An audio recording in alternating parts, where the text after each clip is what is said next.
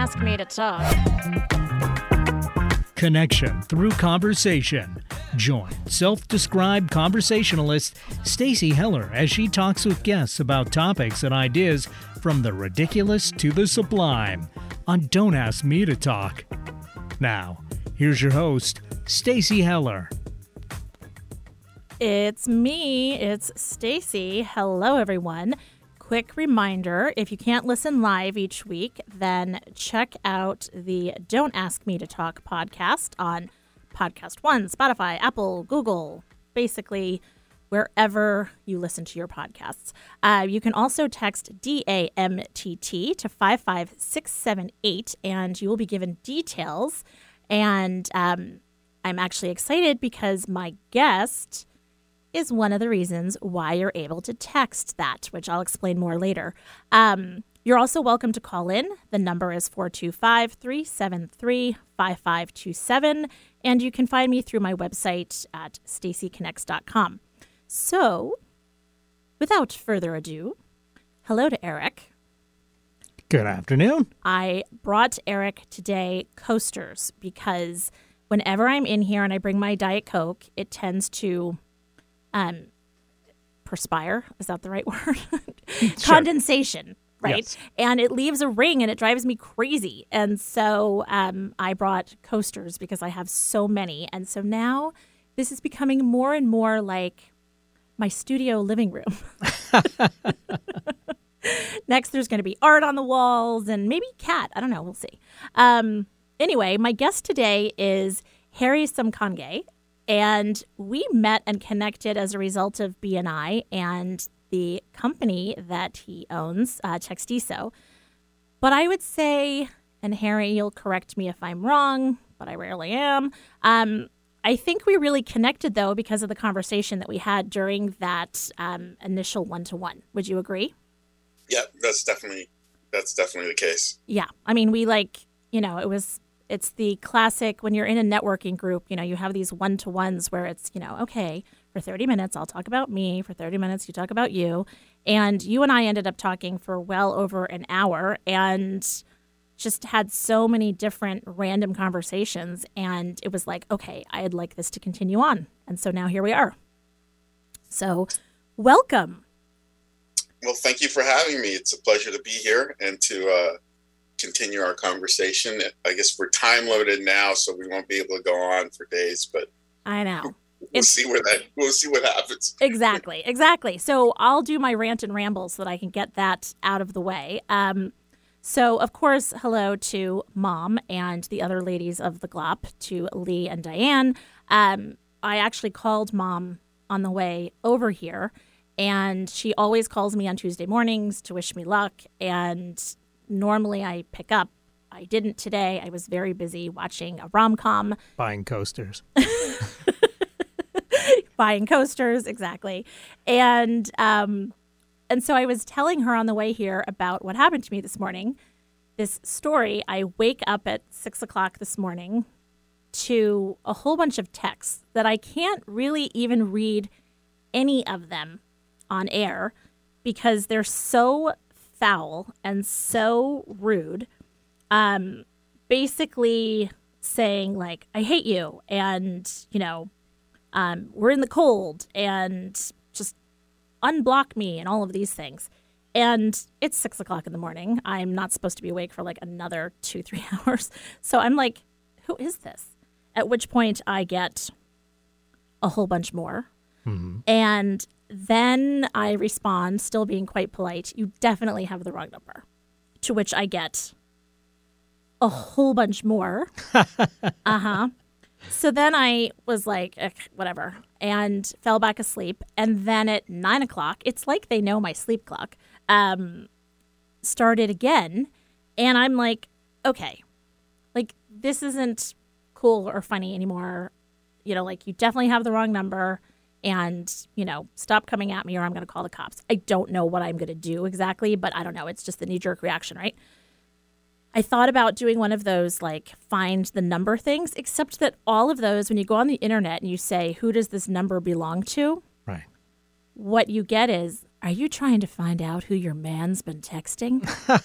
I'm like, no, I'm trying to figure out who's texting me, sending me these threatening messages.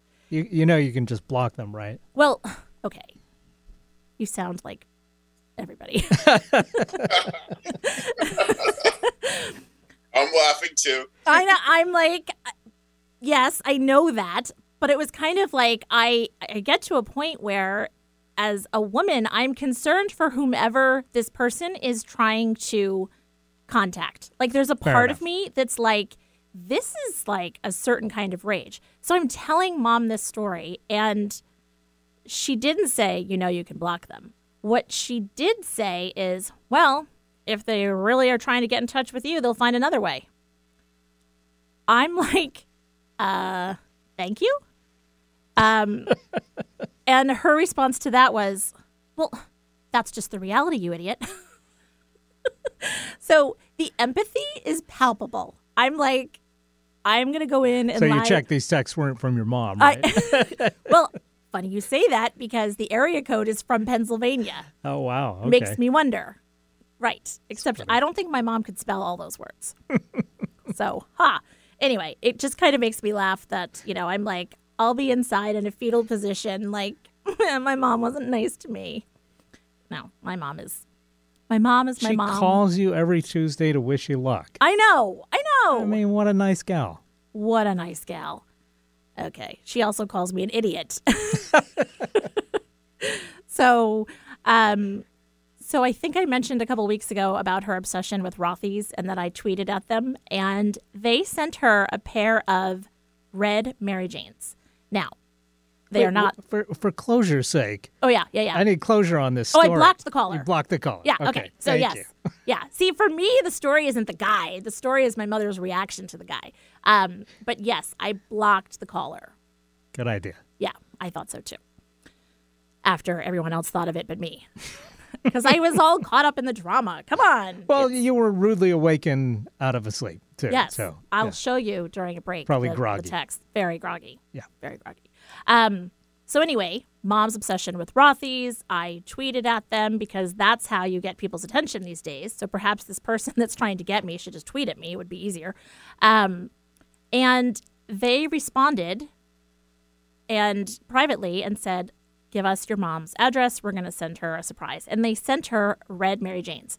Now, so incredibly nice. They look so cute on her. However, they missed the point. They need the red loafers.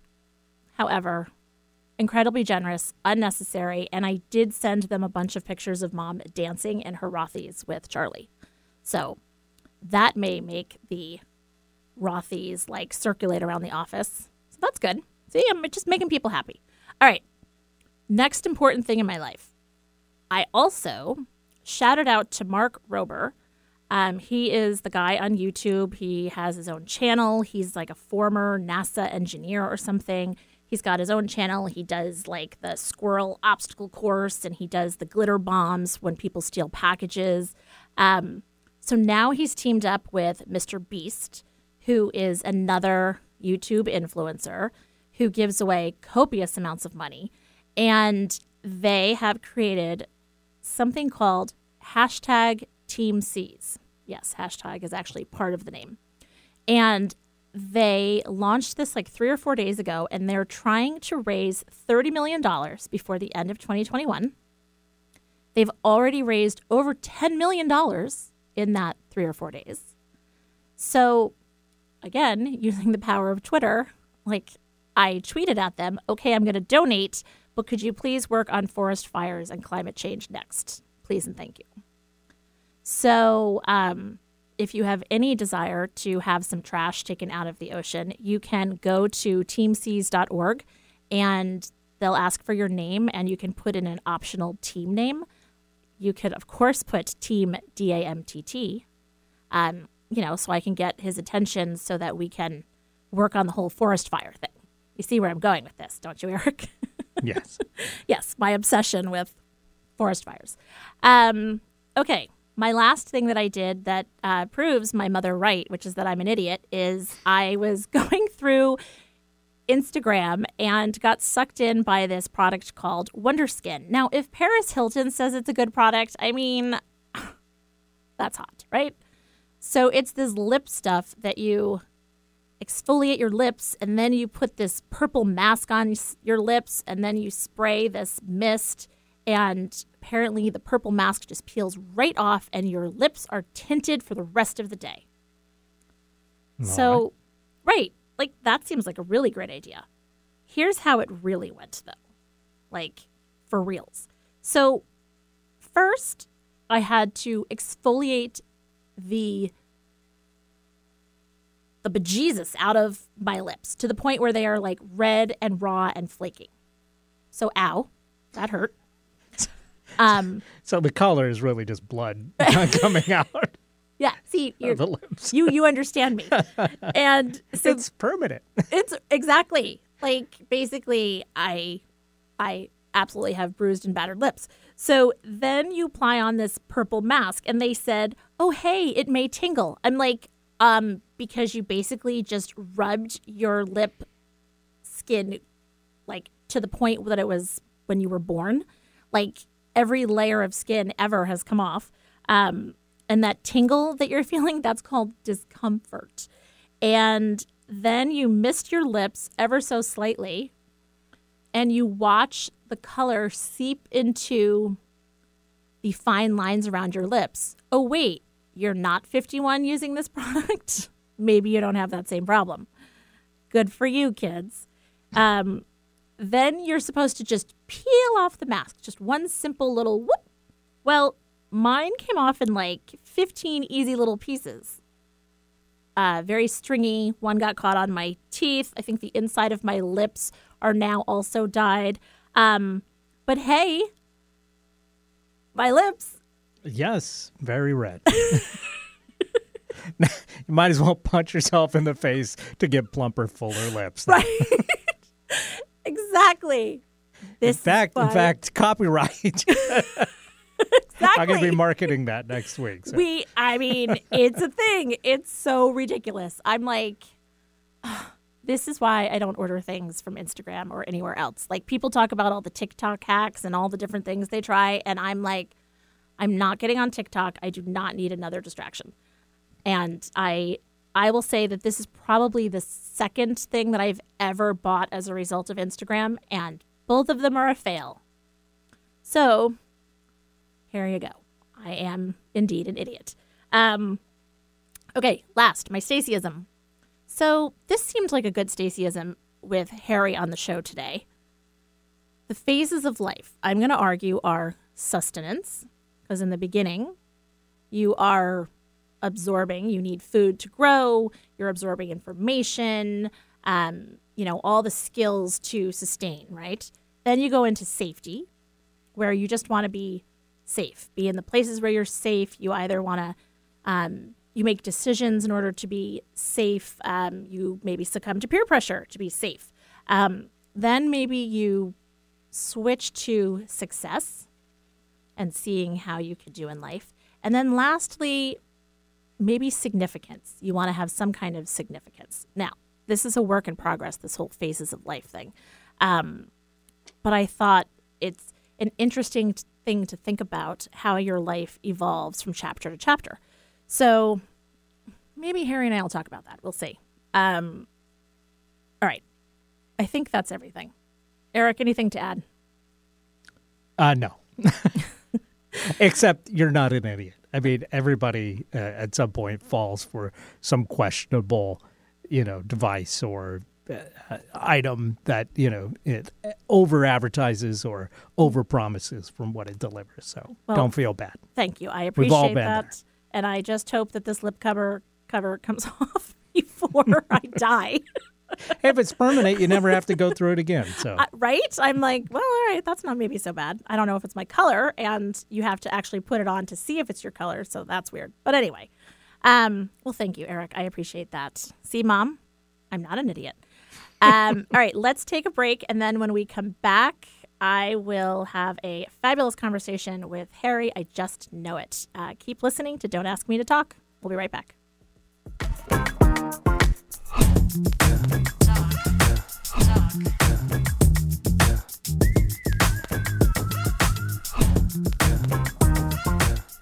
Feelings of disconnect are the cause of an ever surging mental health crisis. Many of us feel apathetic about ourselves, our work, home, and relationships. We don't know how to re engage. I'm Greg Kuiper of Kuiper Counseling. At the Root focuses on emotional connection and how awareness is at the root of building healthy relationships with self and others. Join me weekly to re engage with both. At the Root airs Mondays at 3:30 p.m. here on KKNW. Subscribe to the podcast or go to Are you stuck in a creative straitjacket, going crazy, trying to find a different way out, exhausted from trying to make old ideas feel fresh? and relevant, Popcorn and Noodle is a boutique agency that specializes in popcorning new ideas and noodling on existing ones for entrepreneurs and small businesses. Whether it's ideas about what to name a new venture, how to promote your services, or which direction to consider next, Popcorn and Noodle serves ideas that pop and stick. Don't go crazy. Go to popcornandnoodleideas.com. Creative solutions served daily. Whether it's fly fishing or French pastry, we all have something that makes our tail wag. Involuntary and instinctive, it's sparked by excitement, inspired by purpose, and it speaks to who we are. I'm Stacy Heller of Stacy Connects. I lead clients to the place that makes their tail wag. As a creative director, I bring ideas to life. As a podcast producer, I give ideas a voice. Stacy Connects. It's my superpower. If you want to connect with me, Stacy Heller, go to stacyconnects.com.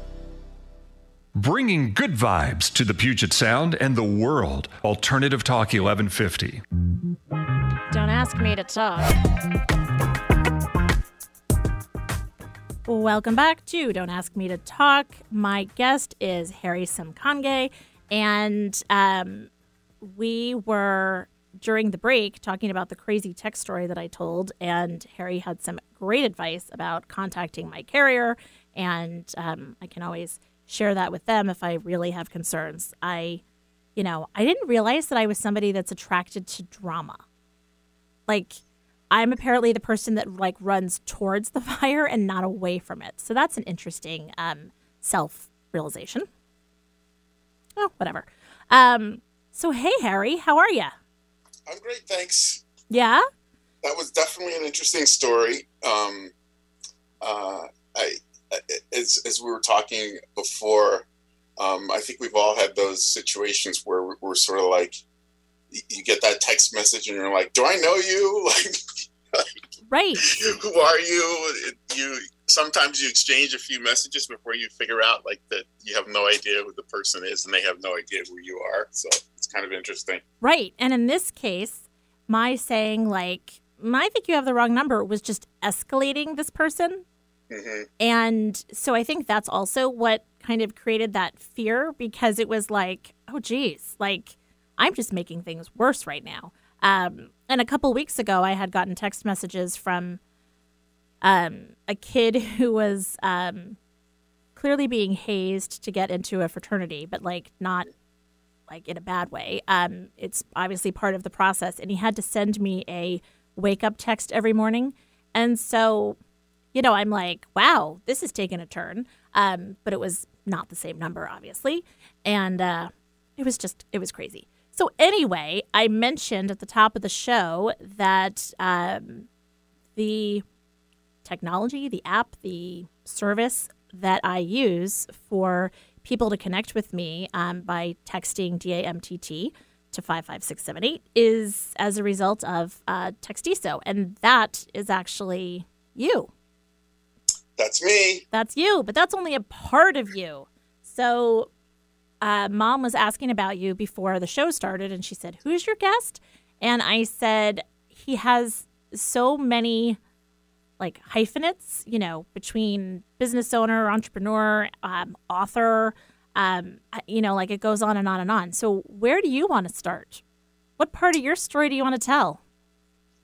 Um, well, I'll start at the beginning, I guess, because it's kind of an interesting, um, you know, tale, and it kind of uh, speaks to the first conversation that we had. So I, I was born in Zimbabwe, mm-hmm. uh, and uh, my my uh, father at the time was um, involved in the uh, movement to um, overthrow the white minority government there Um, so, for those of you who know nothing about Zimbabwe, Zimbabwe used to be Rhodesia. Mm-hmm. It was um, uh, a government there, much like South Africa used to be.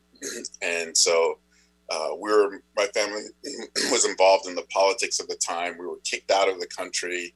Um, you know, everything confiscated, and uh, we came to the U.S. because my mother was an American, and um, you know, both my parents essentially were academics, and so we ended up kind of following the civil rights movement from Mississippi to Alabama, then Tennessee, and eventually in Boston, where I kind of um, lived from fourth grade to, through college. And so, um, you know, we, have kind of had a, an eclectic type of life. And um, uh, my father was also a writer, which is where I think I kind of picked up my um, habit from. Is that what and, he taught in school, or you know, you said he's an he was an um, is he still alive? I'm sorry. No, so sorry, he died. He died um, okay. in the '80s, so over 30 years ago. Okay. But it's still a loss, so I'm sorry. Um, so what did he actually? What did he teach? He was an African historian, oh. and so he had a um, several like award-winning books that he wrote on Africa, uh, and so you know it was a, kind of an odd thing because so I learned African history because my father taught it, and so we kind of had that at home, and you know I never got it in school. No, of course not. Of course, and um, nor did I get actually anything on Asian history. So when I when I went to university, I actually became a Chinese history major because I was just I took this sort of intro Chinese history course and I was just fascinated, and I was like, how is it that I didn't know any of this? Um, and you know, one course kind of followed another, and then you start taking history of Japan because it's sort of a corollary, and then Korea, and so you know, I ended up going to graduate school in that, and um, you know, and then doing an international affairs degree after that. So, um, interesting. You know, I'm I'm kind of I guess like um, I guess in the old days they they used to call them polymaths, but like now we call them jack of all trades and masters of none, which is probably closer to accurate. How about a Renaissance man? Well, and I think I shared with you um, when we first started chatting. So I went to Skidmore for a couple of years and fancied myself an art history major. And um, the class that I absolutely adored the most out of all the classes that I took at Skidmore was a class on African art. And it it really dove so much into because art reflects obviously the times, the culture, um, you know, the outside influences, uh, the timing, etc., etc. I just loved learning so much about, you know, what was part of different cultures in and around Africa, and you know what outside influences um, there were and how that impacted, and um, it was just it was it is such a rich, dense culture and it's all different. People just sort of lump all of these different countries within Africa like that it's all the same and it's like mm, no, not really. They're different places. Yeah, it's you know, and and you know, I think um, you know, I had the same experience um, with learning about Asia because I, you know, literally it just was part of the world that I'd never been taught anything about and so I just you know was fascinated at the civilization that was that old and that rich you know and how is it that you know i somehow in this country right like learned nothing about it.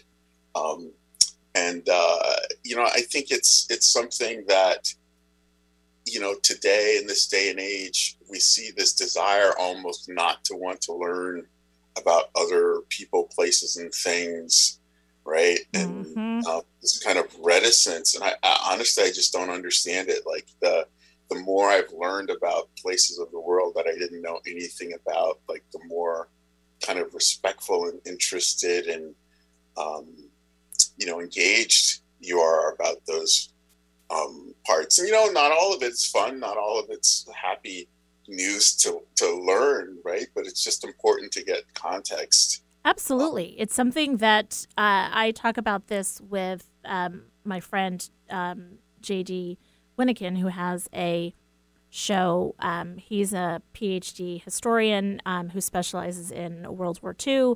And so, you know, we talk about Nazi Germany, right? And here's a country that really has owned up in many ways. You know, they're still um, trying different war criminals that are in their 90s and, you know, still holding people accountable, still returning art to the rightful owner if they find it, you know, turning um, turning these facilities, these camps into, you know, memorials to remember. And it's a country that has owned up to its ugly past. And, you know, then you talk about um, what we were talking about this in relation to is um, slavery within our own country, and that you know we don't seem to own up to it in the same way.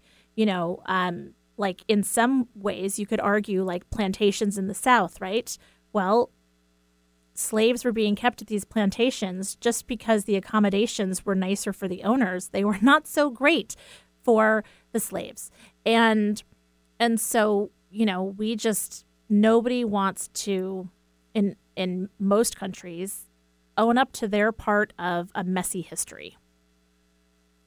Yeah, I think that's pretty much a universal thing, right? Mm-hmm. You know, everyone wants to gloss over the you know the difficult bits, but I think as you know, as human beings, it's like um, being cognizant of the difficult bits is like what makes us what allows us to learn from certain things and not repeat those mistakes. I mean one, one of the things that you know i've kind of been um, reading lately is you know the decline and fall of the roman empire. And you know some of it the echoes from that to where we are today are um, really startling. Mm-hmm. um, and you know um, livy the great historian at the time had said you know um, one of the reasons he loved history was that you could go back and you could see the blueprint of other people's mistakes and not and not repeat them.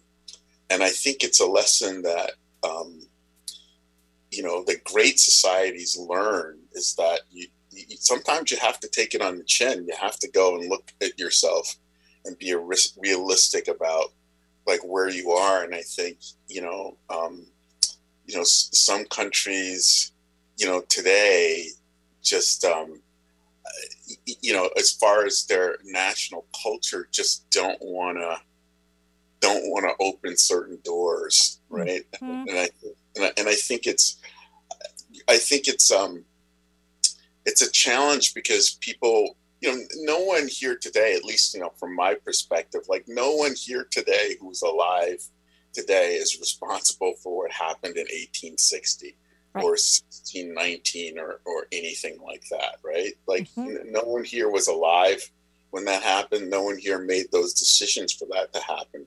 But for us to try to deny um, the reality of what went on, I think it's just, um, you know, just kind of, you know, foolish and in a sense, really downright childish.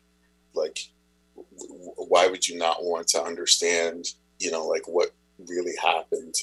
Um, and you know I, I try to do that just not only in terms of our own history but like you know as many places in the world that i don't know something about which is a lot right mm-hmm. but that's why it's so fascinating for me to read you know things like um, that and to you know when i was younger i used to like to travel a lot and you know th- that was in the day when you know when we were 10 years old our parents would put us on a plane and we go down by ourselves to you know, visit our our grandparents in Mississippi, and you know, at 14, you know, I could take a flight to Europe and just, you know, wander around London for for weeks.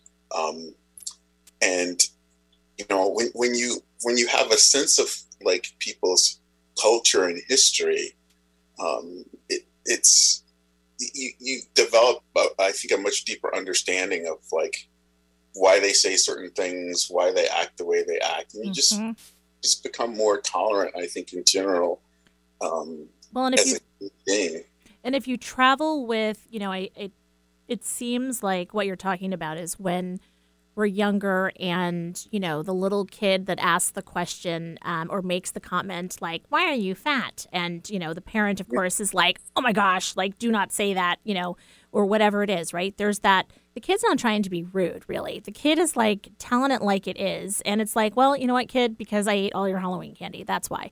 Um, and you know but there's a youthful curiosity and obviously i'm you know giving a, a silly example. However, when you're young and you can travel and you can go to these places and you're not worried about staying in the nicest place or you can be curious and ask questions, you're not intimidated by, you know, what you're supposed to do or where you're supposed to go. You're just following your gut and your curiosity. It's something that I don't know what happens to it in terms of literal travel and even like um, sort of educational or mind travel, like armchair travel about other countries or other times or whatever it is. It's like we become um, very comfortable in like where we are in the present, literally and figuratively. Yeah, I, I totally agree with that. I think that like um, you know, I, I find like you know, my reading list now is in subjects that, you know, frankly, you know, they were the things that I avoided when I was in high school, right? like chemistry and, you know, mathematics and, um, you know, kind of philosophy and a lot of natural science, actually. And, and now those are the subjects I find the most fascinating. Um, you know, part of it is just my own ignorance, right? Because I didn't, right? I, those are not subjects that I went deep at all in, right? Other mm-hmm. than I need I need to pass these classes to get out of high school and these to get out of, you know, college, right? With a science requirement. Right. But, you know, n- now there are things that like just um, fascinate me. And I say to myself, wow, you know, if I had a chance to kind of go back to um, high school, well, I wouldn't go back to high school, forget that. Uh, if I had a chance to go back to college, you know, I would like, you know, probably just be study more science oriented things, natural scientists, science, not necessarily because I want to like go into that kind of field, but just again, it's it's an area that I don't I, I know really little about. Um, and I also feel like, and I feel pretty strongly that one of the challenges we have in society now is that we, we tend to value certain things like that are outcomes to me rather than processes of of um, intentional um, action. So we value wealth. We value um, people who own companies. We value um, that kind of thing, and we we don't ask ourselves like, you know, if, if that's an outcome of a process that's good for society, then there's a benefit there. Right. But you know, not not all wealth. I mean, I can become wealthy being an arms merchant. That doesn't necessarily mean that that's a net benefit to society, right? And I look at some of the people who come out and found um, companies today, and I say, you know, when, when you talk about AI and things like that, a, a coder today is like an alchemist of you know centuries ago. Mm-hmm we're asking these people to solve these fundamental questions that we as like civilizations haven't solved you know when when you know i think Harari gives a great example of when you know tesla you know has to create a car that can drive itself it's got to make all this these decisions that car does right. about should i run over a child you know, should I stop and get rear-ended and let my passengers die? Right. Well, like, you know, do you break for the squirrel or do you just go? Right. Right. It, it has to make that trade-off, right? Like that's a difficult trade-off that you and I, I mean, every day, right?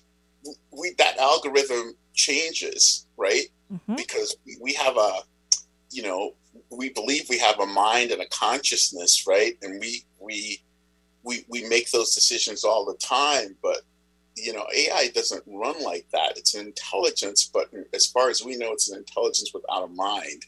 And so it's going to make decisions that we don't won't necessarily understand how it came to that because it's not making it from, from a human perspective. So how do we deal with that? Right. You know, like th- those are all. I mean, I, I look at Facebook and I say, you know, Zuckerberg, you should have gone to college and taken some philosophy courses, and then you would have understood that like technology is not always benevolent, right? Like, right. People don't always, uh, you know, behave as you think they're going to behave, and I think if if you know some of our technology leaders actually had the moral um, uh, depth to undertake some of these problems with a little bit more nuance, mm-hmm. we'd have better solutions than we do. Absolutely. I mean, you know, it's it's why I'm I was, you know, interested in the whole hashtag Team Seas thing, right? So you've got these influencers, these people who have found a way to incorporate and manipulate the internet um, with all of these followers, and they have tremendous intelligence, and you know they've been able to herd and amass. I think um, they have collectively like more followers than like the White House, the UN, and something else, and Kanye West, I think combined. Although I don't think there's a lot of people following Kanye much. I don't know, maybe. Um, and the point being that they have all of these people, and so what you're saying is to use that power for good, and that's what they're doing. You know, they're ultimately taking this machine that is like, you know, AI of sorts and is pulling trash from the ocean. And, you know, it's like, okay, we're going to take the money that we have, we're going to take the followers that we have, we're going to take technology, and we're going to solve a problem in the world that is going to make a difference. Yeah, I mean, I think that's right. I think that that it's. I mean, for me, I, I just I, you know, I, I, I just, I, I wish we would be more intentional about some of the actions that we take, mm-hmm. um, and and at least more learned about some of the actions that we take, so that we we don't do things blindly and then act surprised when it doesn't turn out how we expect it to. Right? I mean, climate change is a big. You know, we've known about this for you know like 50, 60 years right? And just decided oh, yeah. that we weren't going to do anything about it, right? You know, so at some point, you know, the glass becomes full and it starts to spill over, and you know, you have to pay for for what you've done. And I think that you know, we as um, human civilization are rapidly getting to the point where, you know, are we willing to take the chance that it's just going to turn out in our favor because we've been around for you know a couple of million years and things have been okay.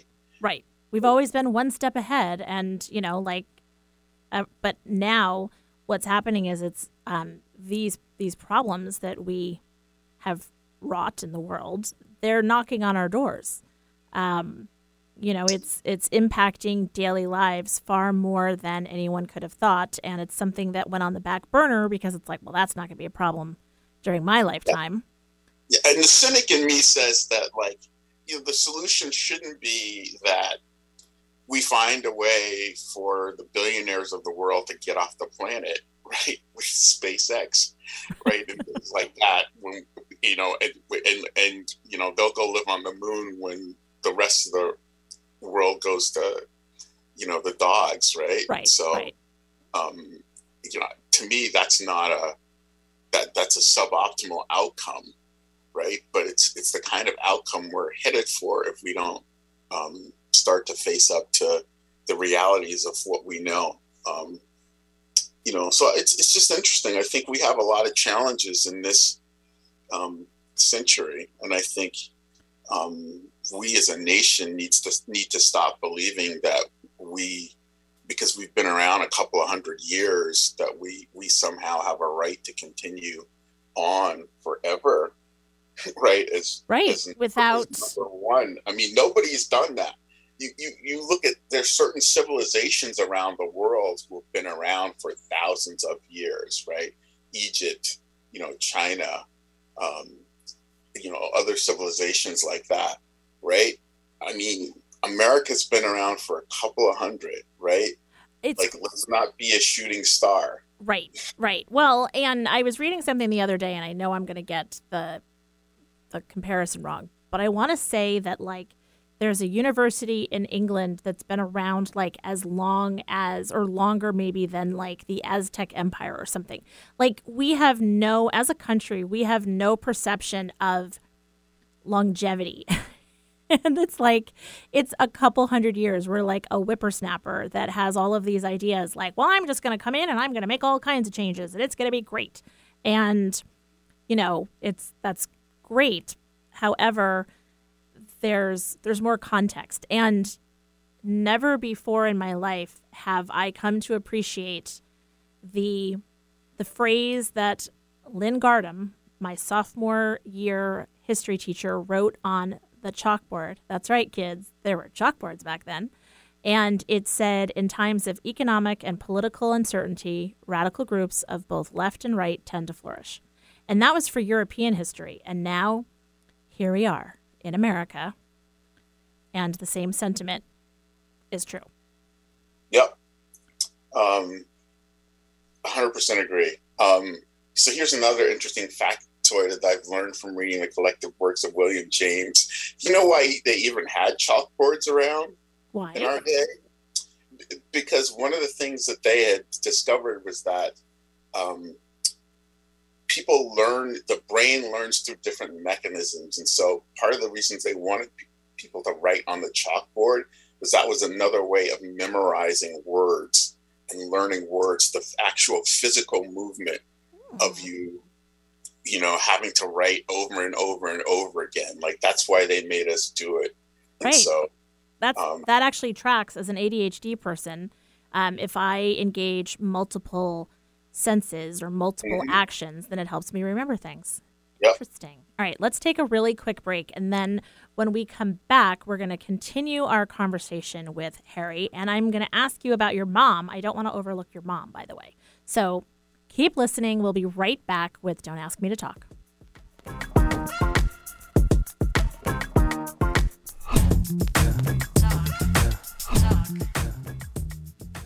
Hi, I'm JDK Winnikin, host of This Show is All About You. If you're like me, you seek many things in your life adventure, meaning, belonging, you have dreams, and you want fun, and of course, you want love. And we also want other people to join us along the path. But what happens when you don't know how to have all that or where to start? Well, join me every week to learn more about how, because I am just like you. So join me each week here on KKNW for This Show is All About You, a show about how you and me become we and what that means for all of us. And be sure to visit my website, wordsbyjdk.com. Stacy Heller is many things entertaining, yet enlightening. She's a talk show host channeling her inner Fallon. Like Winston Wolfe, she's a fixer who gets things done with style. Practical, like Dr. Ruth. Stacy isn't afraid of the uncomfortable when searching for answers. She's your biggest fan and sees your potential before you do. Most of all, Stacy Heller is a synapse who can connect impulses and ideas about your business and yourself into possibility. To connect with Stacy, go to stacyconnects.com. Stacy Connects. It's her superpower. You found us. Maybe you've been guided to listen. Alternative Talk 1150. Don't ask me to talk. Welcome back to the show. I am chatting with Harry Sim. Oh wait, Samkange. See, I'm gonna get it. Uh, we getting were. close. I'm, I know I am getting close. I'm gonna keep trying. I I love the rhythm that is actually that's in your name. Um, it's like it's a beautiful name. I always it's like I try to overdo it though to get it right. So it's you just have to like let it roll. Well, thank you. You know, when I when I whenever I was in Germany, they actually say it almost you know corrected correctly because the pronunciation's close to German. They you know say Samkange, right? Right. But I actually my favorite is when I'm uh, in France because uh, they call me Harry Samkange, oh, which I think just sounds so like suave bola. So I love that. It's like, well, everything sounds, you know, yeah, fabulous yeah. there as they're potentially cursing you out. But um okay, so before the break I mentioned that um, you know, your father involved in the Zimbabwe um political scene, an academic, a writer, a historian. And I just want to make sure that we give a nod to your mom because obviously she's part of the equation as well. So you mentioned that she was also in academia. What did she do? yes, so she she you know she was she was a very interesting person. Um, she um, uh, was one of the people who they had looked at to. Um, I think she she she graduated college. I think at sixteen, and the she grew up in um, Jackson, Mississippi, and the last thing the state of Mississippi wanted was for her to try to go to the University of Mississippi. Mm. So, so they paid for her to go out of state, uh, and so she she did her undergraduate degree um, uh, out of state, and then she did her PhD at Indiana University, which is where she met um, my father.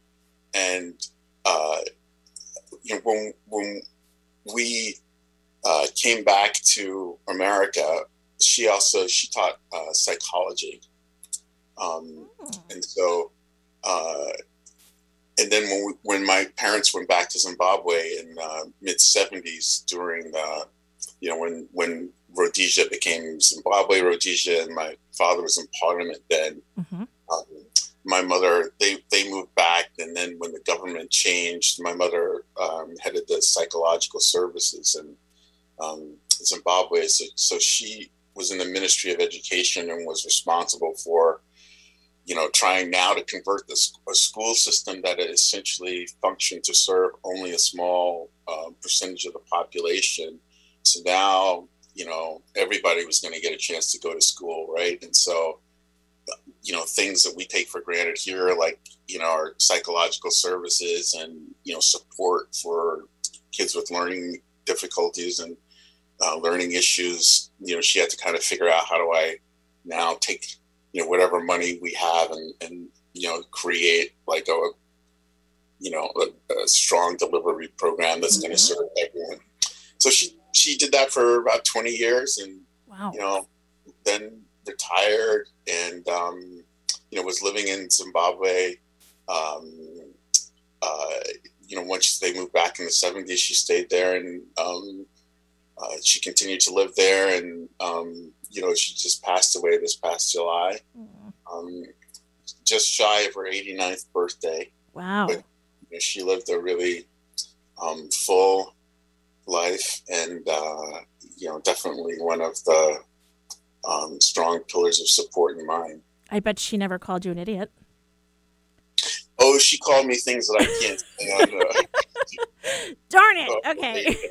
But, uh, yeah, you know, parents are like that. I, when I, I, I, have a couple of middle names, and when, when I heard all of them, I knew that I was in in, in trouble. Um, my friends would always laugh whenever they met her because they were like, "Yeah, she's one of the few people who can like just shut you up." Uh-huh. And I'm like, "See, this is why I am the way I am because of my house as the youngest one. I never got a word in edgewise." So yeah, well, well, I I totally get that. So it's interesting for you. I mean, you have this legacy of curiosity, uh, learning and actually pursuing that and following through, and that psychology piece, and writing, and um, multicultural. So, how do you find that that is, you know, playing out for you? Because I know that you don't consider that a burden.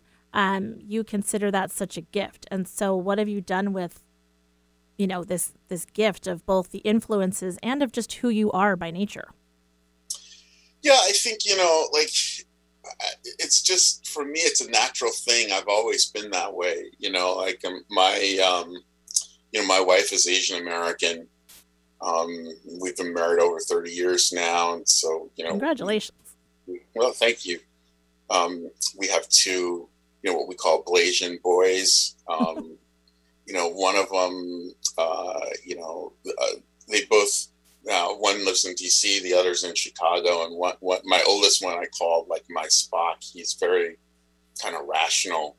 Um, and, uh, um, logical, and my my youngest one is you know kind of more like me. He's a little bit you know like the opposite, but you know it's it's it's interesting because again you know for them it's like they're they're part of what america is right like Mhm.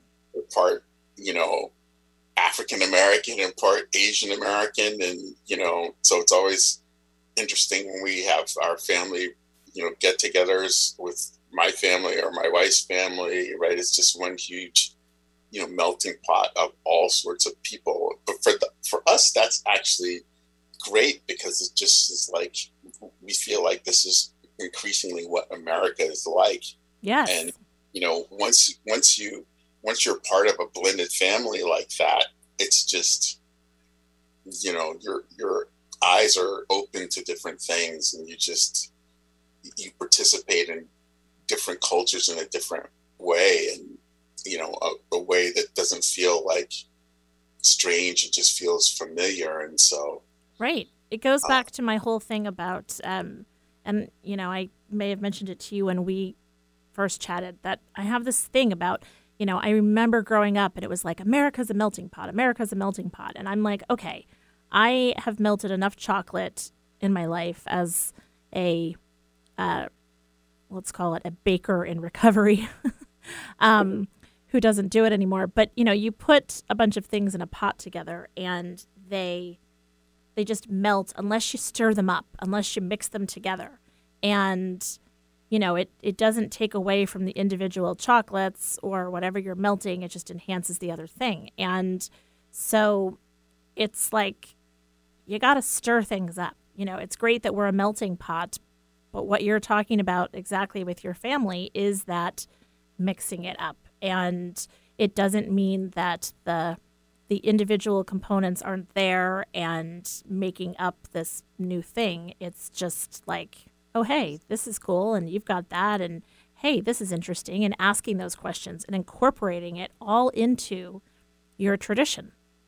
Yeah, and I think you know, it, like doing that with respect, right? That's what it gives you. It just gives you that respect because you learn more about other cultures and other people's experiences, right? Um, and and it just informs you that way. You know, I, I recently did that, you know, genetics testing because I thought it would be a funny thing to do, actually, more for my kids than for me. Um, and you know, it's just interesting. So I I, when I look at the site and go and see every day, it's like I, I see, oh, there's ten more people who are like related to you, right? Uh-huh. And they're and- they're in places like Australia, New Zealand, like the UK, just like you know. So the thing that I really uh, becomes clear if you ever do one of those tests is that I did one. Like- this idea that we are like somehow like pure whatever is just nonsense, right? We're all like pieces of each other.